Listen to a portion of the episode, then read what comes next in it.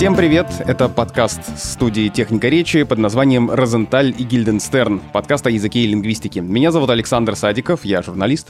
Я Владимир Пахомов, научный сотрудник Института русского языка РАН, главный редактор портала Грамоты.ру. И мы продолжаем, и вот действительно уже выходим на финишную прямую. Нам осталось, наверное, два э, или три выпуска до конца, и это значит, что вы должны присылать свои вопросы на почту подкаст собакатехникаречи.студио. Этот адрес указан в описании, так что если вы вдруг что-то не расслышали, посмотрите в текст под нашим выпуском, и этот адрес там есть. Пишите письма и на ваши вопросы о русском языке, и не только, мы ответим в конце нашего сезона сезона. Но этот сезон весь посвящен русскому языку в разных странах, русскому языку за границей России. И мы поговорили о самых разных странах, которые только можно себе представить. Даже была у нас Танзания, была вот недавно Австралия. Но есть еще одна страна бывшего Советского Союза, о русском языке в которой мы просто обязаны поговорить. И вот наконец-то мы это делаем. Это страна Грузия. И к разговору о русском языке в Грузии мы пригласили корреспондента русской службы BBC Нину Ахметели. Она сейчас с нами на связи из Тбилиси. Нина, здравствуйте. Здравствуйте. Я очень ждал этого разговора про Грузию, потому что, как и в тех выпусках э, про страны, в которые я был, мне очень хочется сразу рассказать какие-нибудь истории, которые со мной приключались в этих странах. Но я, касаясь именно темы языка, могу здесь рассказать следующую историю, что когда я был в Грузии, и, во-первых, я очень хочу туда вернуться, и все никак что-то не складывается, потому что мне дико понравилось, я не знаю, это одна из лучших стран, в которых я когда-либо был. Второе — это то, какое место в речи местных людей занимает русский язык. Мы в Кутаиси э, заселились в небольшой отель, ну, там буквально дом, в котором несколько комнат. И девушка, наша ровесница, ну, то есть тоже ей в районе 30 лет, она не говорила по-русски, она сразу сказала, что вот я говорю по-английски, я вижу, что вы из России, там я знаю некоторые русские слова, но я говорю по-английски, давайте наше общение продолжим на английском, если вы не знаете грузинского. Мы, окей, да, все хорошо. И э, с ней общались на английском. При этом многие люди, если не сказать большинство старшего поколения, которых мы встречали в Грузии, практически все с нами говорили на русском языке, ну, например, прекрасный владелец одного винного магазина в Тбилиси по имени Лазо, у которого был такой прекрасный, ну, не только русский язык, но и такой прекрасный баритон, что я даже специально потом записал его для одного своего интернет-проекта, потому что мне хотелось услышать эту речь в звуке еще раз. И я хочу, обращаясь э, к нашей сегодняшней гости, спросить, Нина, скажите, правильно ли я понимаю, что в основном сейчас э, русским языком владеют те, кто его, ну, учил, наверное, еще в советское время, кто разговаривал на нем еще, когда Грузия была частью Советского Союза. А сейчас молодежь в меньшей степени учит русский язык, и не так часто встречаются люди молодые, которые его знают. Да, ну, наверное, справедливая такая оценка, но э, тут э, с некоторыми такими правками. То есть, да, конечно, э, старшее поколение, то есть люди, которые жили в Советском Союзе, они знают русский намного лучше. И, наверное, в процентном отношении их гораздо больше, если мы так на возрастные категории разделим население Грузии. Но вот в последнее время, в последние годы, в принципе, русский язык, он становится более популярным, он возвращается уже как-то в другой другой форме, его популярность уже э, немножко другая, но э, так как у нас очень много, вот вы тоже были в Грузии, да, у нас очень много туристов, к нам э, приезжают, кстати, многие переезжают россияне сюда, работают отсюда дистанционно, это тоже новое явление такое. Это молодые образованные люди, которые вот э, здесь живут и работают. Ну, их, наверное, э, если брать масштабы России, не очень много, но у нас это заметно. И э, вот людям Русский язык стал уже нужен э, чисто с практической точки зрения. То есть э, они работают, им нужно общаться с гостями, им нужно принимать э, туристов. И поэтому русский язык, он становится популярным довольно. Но ему приходится конкурировать и с другими языками, например, с турецким. Турецкий у нас тоже учат, и тоже с практической точки зрения он нужен. Вот английский, он в школах тоже обязательный язык, это первый первый язык. И постепенно, постепенно вот английский тоже занял свое место в Грузии. Конечно, может быть, не на уровне, вот как в советское время был русский, потому что тогда все было, очень много было материалов на русском, постоянно это была живая речь, но все-таки английский, он, э, да, он стал, наверное, для большей части молодежи английский это вот после грузинского второй язык.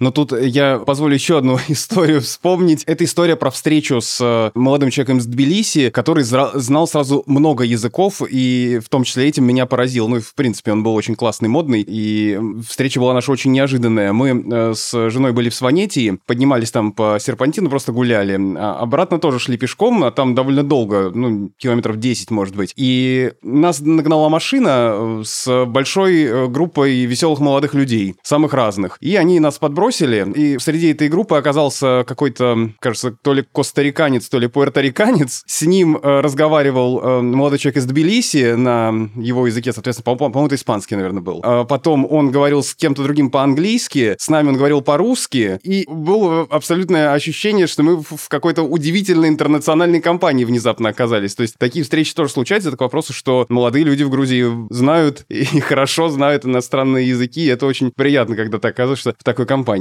Да, ну это чисто, опять же, с практической точки зрения. То есть знать только грузинский язык, это, в принципе, ты будешь в своей карьере, в своем развитии очень ограничен, потому что, ну, маленькая Грузия, немного людей говорят на грузинском, и, конечно, обязательно нужен второй язык. А чем больше, вот у нас часто говорят, чем больше языков ты знаешь, тем ты богаче, как бы. То есть, ну, вот это понятно. И вне зависимости от того, там, какие отношения между странами, э, что происходит, все равно люди понимают, что э, чем больше языков они знают, тем лучше. И тем более он остается языком общения общения, например, с соседними э, странами, вот в Армении, с Азербайджаном кто-то приезжает, то есть вот э, с бывшими советскими республиками, все равно вот русский язык, он остается языком общения. Поэтому, конечно, все это понимают, и э, очень часто, например, э, такие семьи, которые ну, работают, и муж, и жена, они стараются, например, няню найти русскую или русскоязычную, чтобы их ребенок уже как-то с детства слышал русский язык тоже. Ну вот я никогда не был в Грузии. Это одна из немногих стран на постсоветском ну пространстве. вот, а я ждал твоих байк из Грузии. В которых э, я не был, к сожалению, да, я давно хочу, все как-то не складывалось. И у меня поэтому вопрос, наверное, который многие зададут себе, да, когда в России, особенно те, кто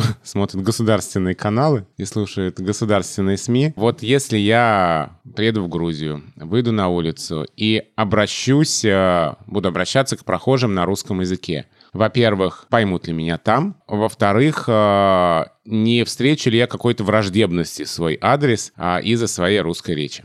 Я не думаю, что у вас будет какой-то конфликт или какая-то неприятность из-за этого. Во всяком случае, я говорила даже в самые вот такие напряженные моменты, когда к нам э, у нас были э, демонстрации. Это все было связано с приездом э, депутата Российской Думы Гаврилова. И даже тогда, вот я помню, мы делали репортаж, и мы говорили с туристами, с россиянами, которые были здесь, и они говорили, что абсолютно никакой враждебности из-за языка нет. И наоборот, все с удовольствием отвечают. Более того, мне кажется, что некоторые даже соскучились по русской речи. И иногда вот, когда, например, я с кем-то, с моей знакомой или там с кем-то сажусь, например, в такси, и мы говорим по-русски, и я вот э, к водителю обращаюсь на грузинском, он все равно старается отвечать на русском. То есть такое тоже есть. Такая враждебность э, была и чувствовалась. Это было более, больше вот э, в 90-е годы. Тогда я это чувствовала, потому что я сама училась э, в русской школе, а этнически я грузинка, и вот тогда я помню, что вот был такой нажим даже, что вот как грузинка, переведите ее в грузинскую школу. Вот был такой подъем, вот действительно можно было услышать, там спросите вы что-то на русском, и вам там как-то агрессивно ответят. Сейчас, в последнее время, этого действительно абсолютно нет, э, так что вы можете спокойно приезжать, говорить на русском, спрашивать. И тут еще, да, и вторая категория людей — это люди, которые просто стесняются отвечать на русском. То есть не то, что они как-то не хотят говорить на русском, они просто знают, что у них там русский не на высоком уровне, и они делают очень много ошибок, и поэтому они просто стесняются вам отвечать. Особенно в городах, принципе, вас все поймут более-менее на 80%. Так что в городах этой проблемы вообще нет. Ну, в деревнях, в некоторых регионах, конечно, вас просто могут не понять. А ну вот говоря о том, какое место сейчас русский язык занимает в Грузии и какое место он занимал раньше, я, если я верно понимаю, что, допустим, когда мы говорим о Советском Союзе, то русский язык, э, понятно, в Грузии был одним из основных, это и язык, э, не знаю, чиновников в том числе, да, язык образования и, наверное, культуры в какой-то степени. А вот сейчас русский язык — это в первую очередь э, язык туризма и сферы услуг или есть еще какие-то области применения, в которых русский язык востребован? Наверное, все-таки это больше, да, это больше сфера услуг, это больше туризм, есть, конечно, с академической точки зрения пока какие-то пособия и книги, которыми пользуются, но в основном, если ты, допустим, учишься, у тебя уже литература, она на английском. Источники информации, они тоже, их больше на английском. Они, в принципе, ну, у нас, во всяком случае, качественнее. Поэтому, скорее, да, он перешел в такой разряд э, более бизнес-язык, и то бизнес именно сфера туризма. Хотя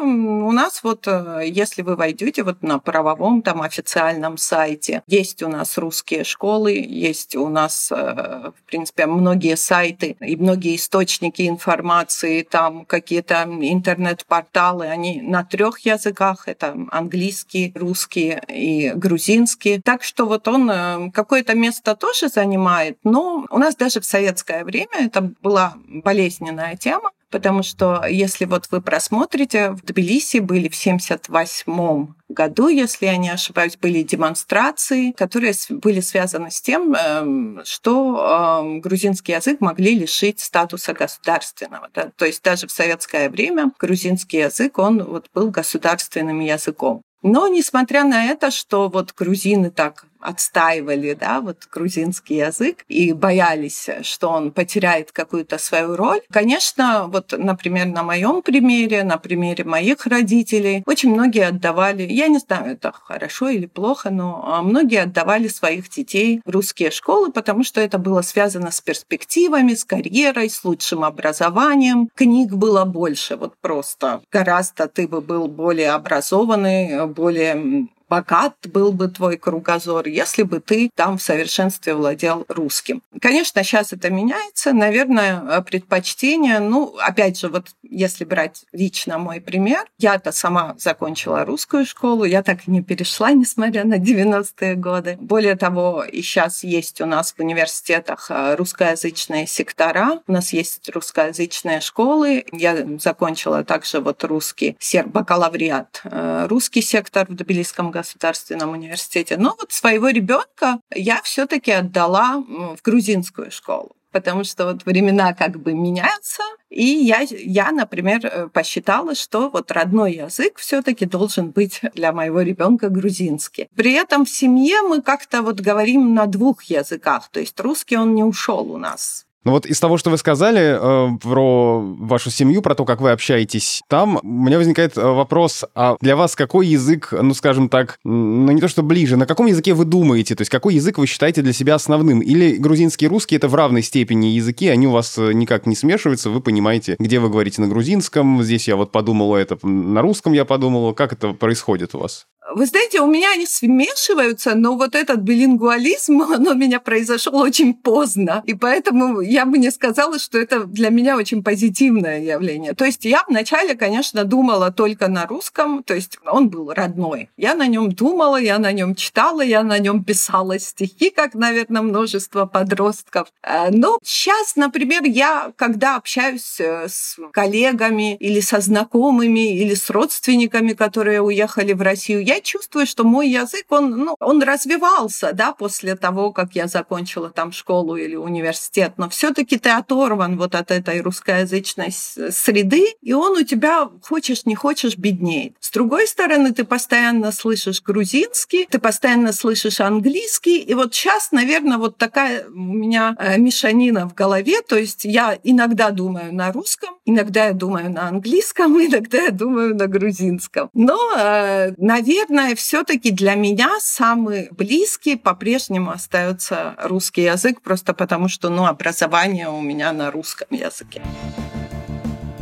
У меня вот есть вопрос, непосредственно связанный с языками, с их контактами, а, с их изучением. А нам во многих выпусках нашего подкаста говорили о том, что при изучении русского языка такой уже первый сложный барьер — это наш алфавит. Кириллица, которая для тех, кто а, владеет языками, основанными на латинице, уже представляет собой большую трудность. Вот здесь мы наблюдаем ситуацию, когда ведь грузинский язык тоже, грузинское письмо для не знающих грузинский язык, это само по себе уже что-то странное, экзотическое. Алфавит а, не похожий ни на какие другие алфавиты. И вот мы наблюдаем ситуацию, когда в Грузии есть грузинский язык, есть английский язык, есть русский язык, это три разных алфавита. Насколько здесь сложно учить э, другой язык, когда твой собственный алфавит не похож ни на какие другие? И насколько в этом смысле учить а английский проще или сложнее, чем русский? Я скажу на примере тех, с кем я говорила, потому что, опять же, для меня я первый алфавит, который я выучила, это был русский. Но у нас в грузинском нет заглавных букв, например.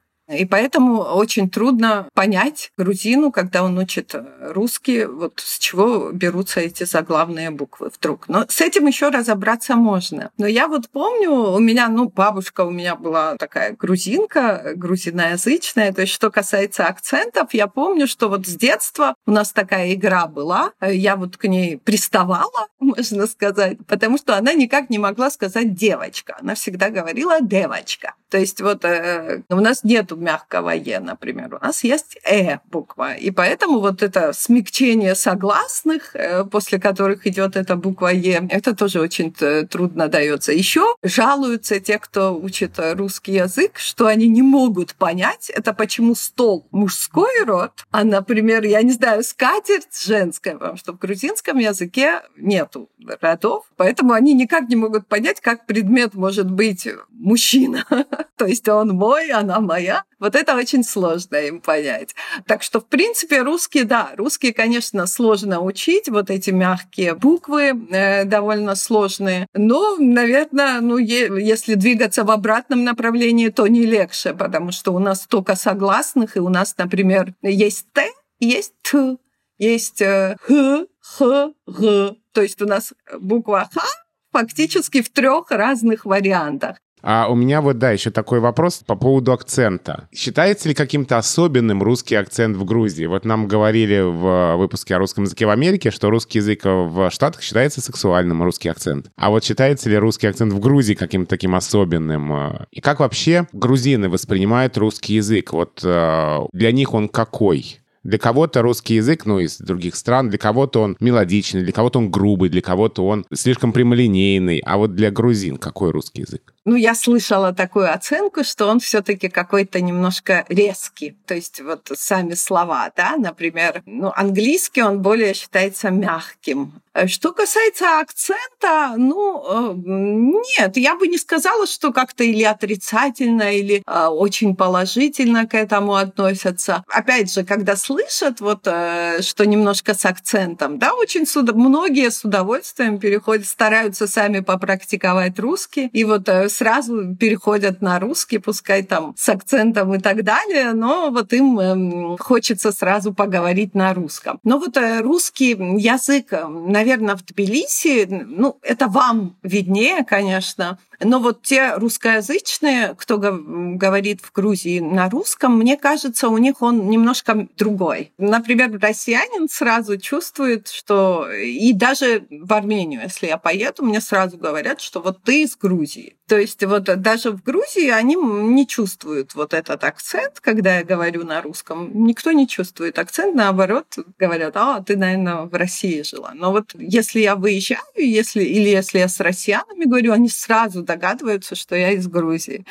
так что вот да. Ну, немножко он, наверное, не то, что, ну, резче какое-то не очень слово. Ну да, вот у нас он более много согласных, и тем не менее он более какой-то такой мягкий, как мне кажется. Ну, во всяком случае, по той оценке, когда говорят грузины на русском. С другой стороны, мы говорим очень эмоционально грузины. Когда кто-то приезжает, иногда думают, что там они что, ругаются? Почему они-то? Нет, мы просто вот так говорим. То есть мы говорим очень эмоционально. Конечно, те, кто приезжают из России, те, кто говорят на русском, они более как-то спокойно говорят. Вот у них эта эмоциональность и этой мимики вот прямо меняющегося лица при каждом слове нет. У нас, мне кажется, более эмоционально выражаются. Когда там говорят, то сразу можно понять по лицу. Даже если звук пропал и замютить, сразу можно понять эмоции. Ну, мне кажется, кстати, что это ну, в основном, наверное, так тоже, по моим впечатлениям, но не всегда. То есть вот меня больше всего поразили э, те грузины, которые выглядели э, при общении абсолютно спокойными и даже в каком-то смысле непроницаемыми. Как раз ты ожидаешь, что э, будет эмоция, а тут человек очень ровно, очень неспешно с тобой спокойно разговаривает, и это вызывает даже какое-то удивление. И при, при этом это, ну, классные мои знакомые, вот, э, связанные с, с винной сферой. Да, это, наверное, еще э, смотря где вы находитесь, то есть смотря в каком э, регионе. Например, у меня папа мигрент, то есть я мигрантка, и я никогда не говорю прямо. Например, я моему мужу, который из Кахети, я не говорю, что, знаешь что, иди в магазин. Я говорю, а не хочешь ты пойти в магазин? То есть вот более прямые у нас считаются кахетинцы, Восточная Грузия. Западные грузины, они все более как-то, э, как британцы, может быть.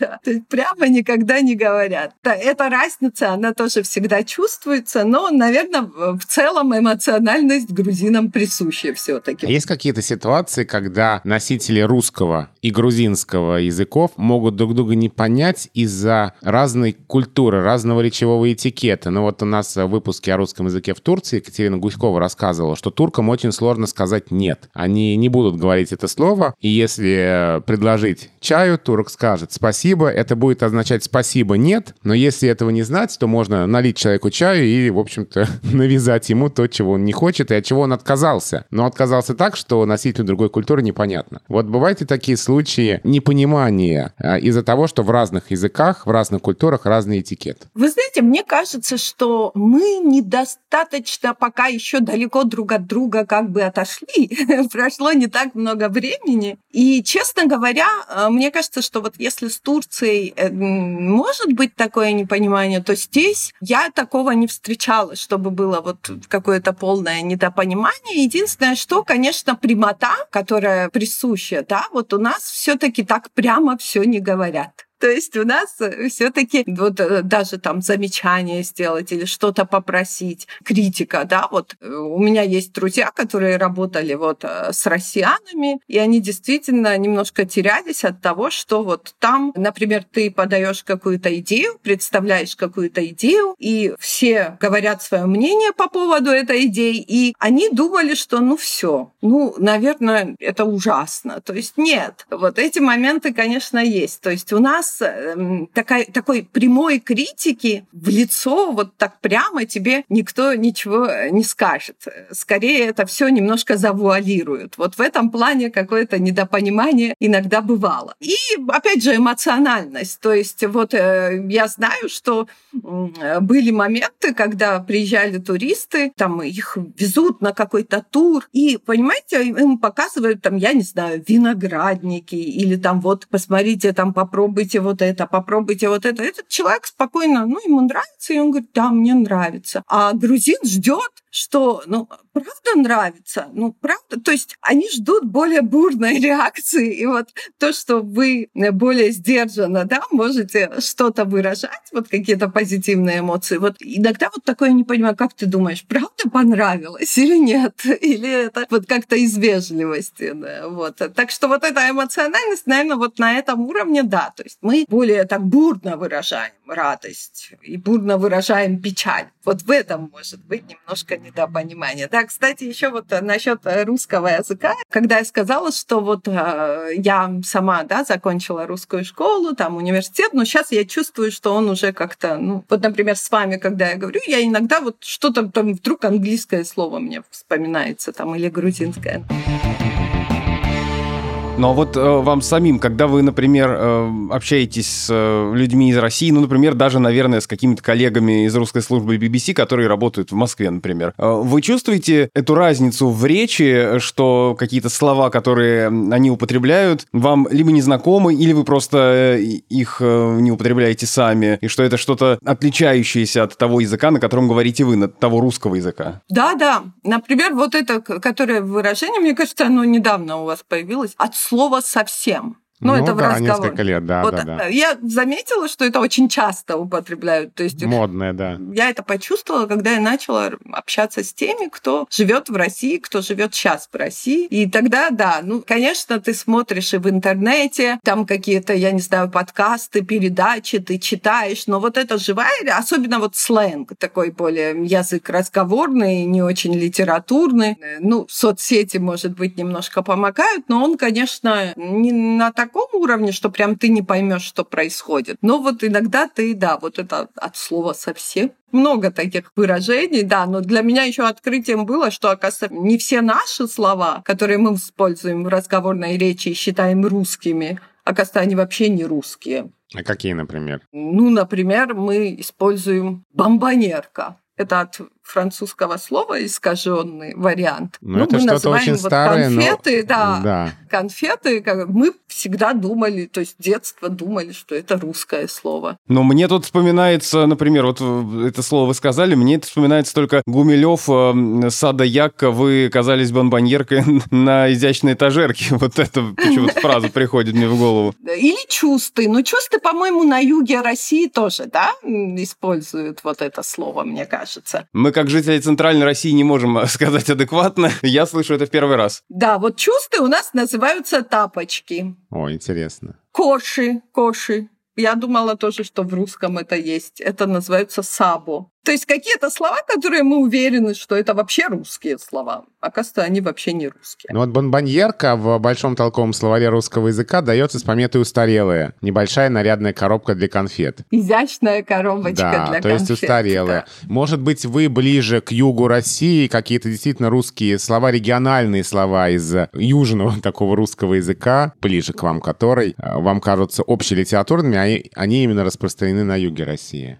Да, ну причем вот я смотрю, тут все-таки от французского, да, идет бонбон, конфета.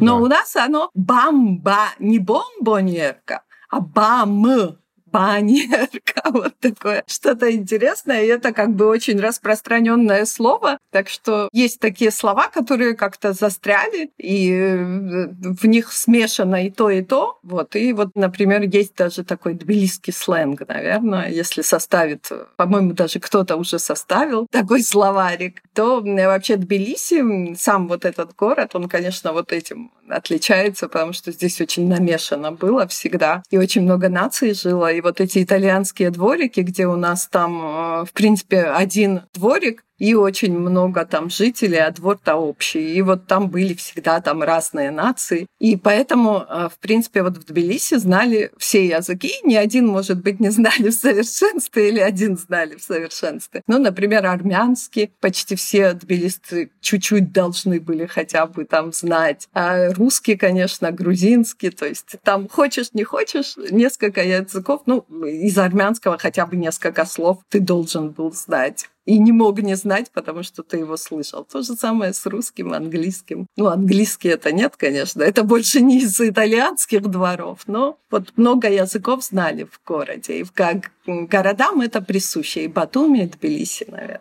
Вот я посмотрел, э, слово «чувствы» как раз связывается в основном с русским языком в Грузии. Иногда чуть-чуть с югом России, но чаще вот э, именно с грузинским русским языком. Видимо, по этому слову можно э, опознать человека, который из Грузии, ну или самого юга России. Для меня самой это было несколько лет назад. Я очень удивилась, как это чувство, и такого слова не существует. Я говорила со знакомой, и вот она мне это сказала. И я вот помню, что когда я начала искать, там я прочла про юг России. Я не уверена, но вот у нас это очень распространенное слово. Так что если услышите чувствы, значит, наверное, все таки это кто-то из Грузии, который думает, что говорит на э, русском.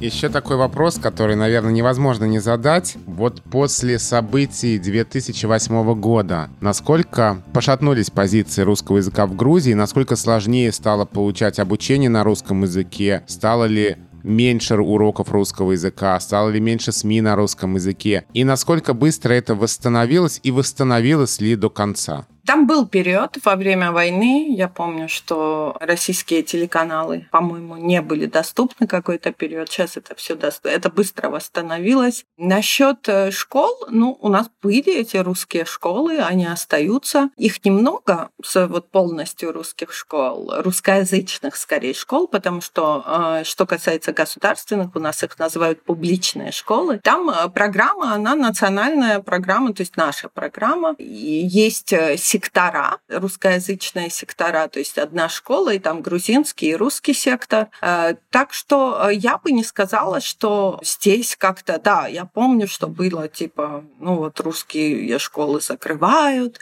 русский язык выгоняют и так далее. Нет, я бы так не сказала. То есть русские школы были, частные тоже есть э, русские школы. Причем, по-моему, одна из школ, она даже дает московский сертификат, насколько я помню, частная школа. Хотя вот при прежних властях была такая программа, тогда бывший президент э, Михаил Саакашвили, вот, по-моему, это была его инициатива, ну, во всяком случае, это было при прежних властях, тогда они привезли очень много много учителей, началась такая программа, для кого был родной английский, и они их распределили в регионах и так далее, чтобы вот этот английский язык был живым. Может быть, в какой-то степени, не прямо, но вот английский, чтобы как-то заменил, да, чтобы он стал вторым. То есть после грузинского, чтобы стал английским. Может быть, вот такими путями как-то можно сказать, что русские как-то ущемляли, да, или хотели выдавить. Но, честно говоря, мне кажется, кажется, вот э, я не берусь быть таким абсолютно объективным человеком, кто это оценивает, но вот такого вот прямо выдавливания русского языка агрессивного или запрета я такого не вижу. Более того, если вы пройдете, такого нет ни от населения к такой агрессии, я не вижу этого ни в образовании, в принципе. Просто если с практической точки зрения, опять же, каждый родитель хочет, чтобы у его ребенка было больше перспектив. Сегодня э, шире перспективы дает английский язык. Но, опять же, русские школы оставались. Я, насколько знаю, здесь у нас, по-моему, в Тбилиси две русские школы, я имею в виду э, публичные, то есть государственные, и э, более десяти вот где сектора есть, э, русские сектора. Так что это все есть, оно существует. И плюс же, вот опять же, это вторая волна, то есть э, к туризму какие-то отношения, люди приезжают, приезжает вот эта молодежь с России, которая, ну, совершенно уже вот начинается новая, да, страница в этих отношениях. Это люди, которые там сюда переехали, они айтишники, там кто-то открывает какой-то бар, они знают, что может э, нравиться там россиянам, которые сюда приезжают. И вот, вот эта волна тоже начинается, новая, которая может быть даже более здоровая будет э, отношение к русскому языку, вот такое более практичное, не то, что навязанное там со стороны государства большого, как было там в советское время, но это будет вот какой-то, действительно, люди будут учить русский язык, потому что они хотят. Он им нужен, или он им нравится, или у них там какие-то другие э, на это мотивы, но это будет здоровое желание и здоровый выбор, свободный выбор человека. Но, возможно, все-таки на популярности русского языка, на изучении его сказывается, это мое такое предположение, отчасти сложный визовый режим. Ну, то есть довольно трудно из Грузии попасть э, в Россию, то есть из России в Грузию проще. И, может быть, поэтому русский язык может оказаться менее популярным, просто потому что он, его область применения немножко более сложная оказывается. Да, да. Кто болеет да, за то, чтобы как-то развивались очень отношения. Есть э, такая категория граждан тоже. Вот они говорили, что, в принципе, у молодых людей нет мотивации, потому что они могут э, поехать в европейские университеты. Ну, есть в российские тоже можно поехать, но ты взял, у нас сейчас безвизовый режим с Европой. Там вот целый мир у тебя. И на английском ты можешь поговорить везде. С русским, да, ну в какой-то степени, наверное, это немножко искусственно тоже было, да, подрезано, потому что ты, в принципе, не можешь попасть в Россию. У тебя очень мало перспектив там для того, чтобы там поучиться. Потом э, ты, когда приедешь с этим русским языком, допустим, сюда, у тебя здесь не так много перспектив, как если ты получишь англоязычное образование потому что для тебя открывается весь мир. Вы знаете, вот эта мысль меня возвращает к выпуску подкаста о русском языке в Польше. А мы говорили с Мартыной Новинской о том, что сейчас в Польше, конечно, меньше людей учат русский язык, чем это было в те времена, когда была Польская Народная Республика, когда она была частью Варшавского договора. А, но мы говорили о том, что это лучше, когда язык учит меньше людей, но это их выбор, действительно здоровый выбор в условиях конкуренции, чем когда язык учит больше людей, но это какая-то принудиловка, какое-то обязательное изучение без э, интереса, без души, без понимания того, зачем тебе это нужно. Вот, наверное, хочется пожелать русскому языку в Грузии продолжать оставаться востребованным, но востребованным в условиях вот этой здоровой конкуренции, когда те, кто его выбирают, будут его выбирать сознательно ради каких-то практических целей, ну а для этого, наверное, нужно и нашей стране как-то постараться, чтобы язык был для чего-то востребован. Спасибо вам большое на этой довольно оптимистичной ноте, как и, впрочем, и всегда. Мне кажется, каждый выпуск у нас такое что-то жизнеутверждающее в конце, особенно из уст Владимира Пахомова. В данном случае это вообще как тост. Ты про вино говорил весь выпуск, да. Почти как тост за дружбу языков и народов. С нами на связи из Тбилиси была корреспондент русской службы BBC Нина Ахметели. Нина, спасибо вам большое. Спасибо. Спасибо. Это был подкаст Розентали Гильденстерн, подкаст о языке и лингвистике. Меня зовут Александр Садиков, я журналист. Я Владимир Пахомов, научный сотрудник Института русского языка РАН, главный редактор портала Грамота.ру. И перекидывая мостик от Грузии к нашему следующему выпуску, я хочу рассказать еще одну короткую историю, связанную с Грузией и с следующим нашим выпуском. Мы были в Кутаиси и катались там по окрестностям вместе с другой парой молодых людей, говоривших на русском языке. А мы практически целый день с ними провели, очень хорошие ребята, мы вообще приятно было познакомиться, и мы подружились, и много, много было у нас общих тем. Но в самом конце дня, когда мы уже расставались, они сказали, типа, ну все хорошо, все классно, вы такие классные. Только не на Украине, как вы говорили, а в Украине. Они были из Харькова. В следующем выпуске мы поговорим о русском языке на территории Украины.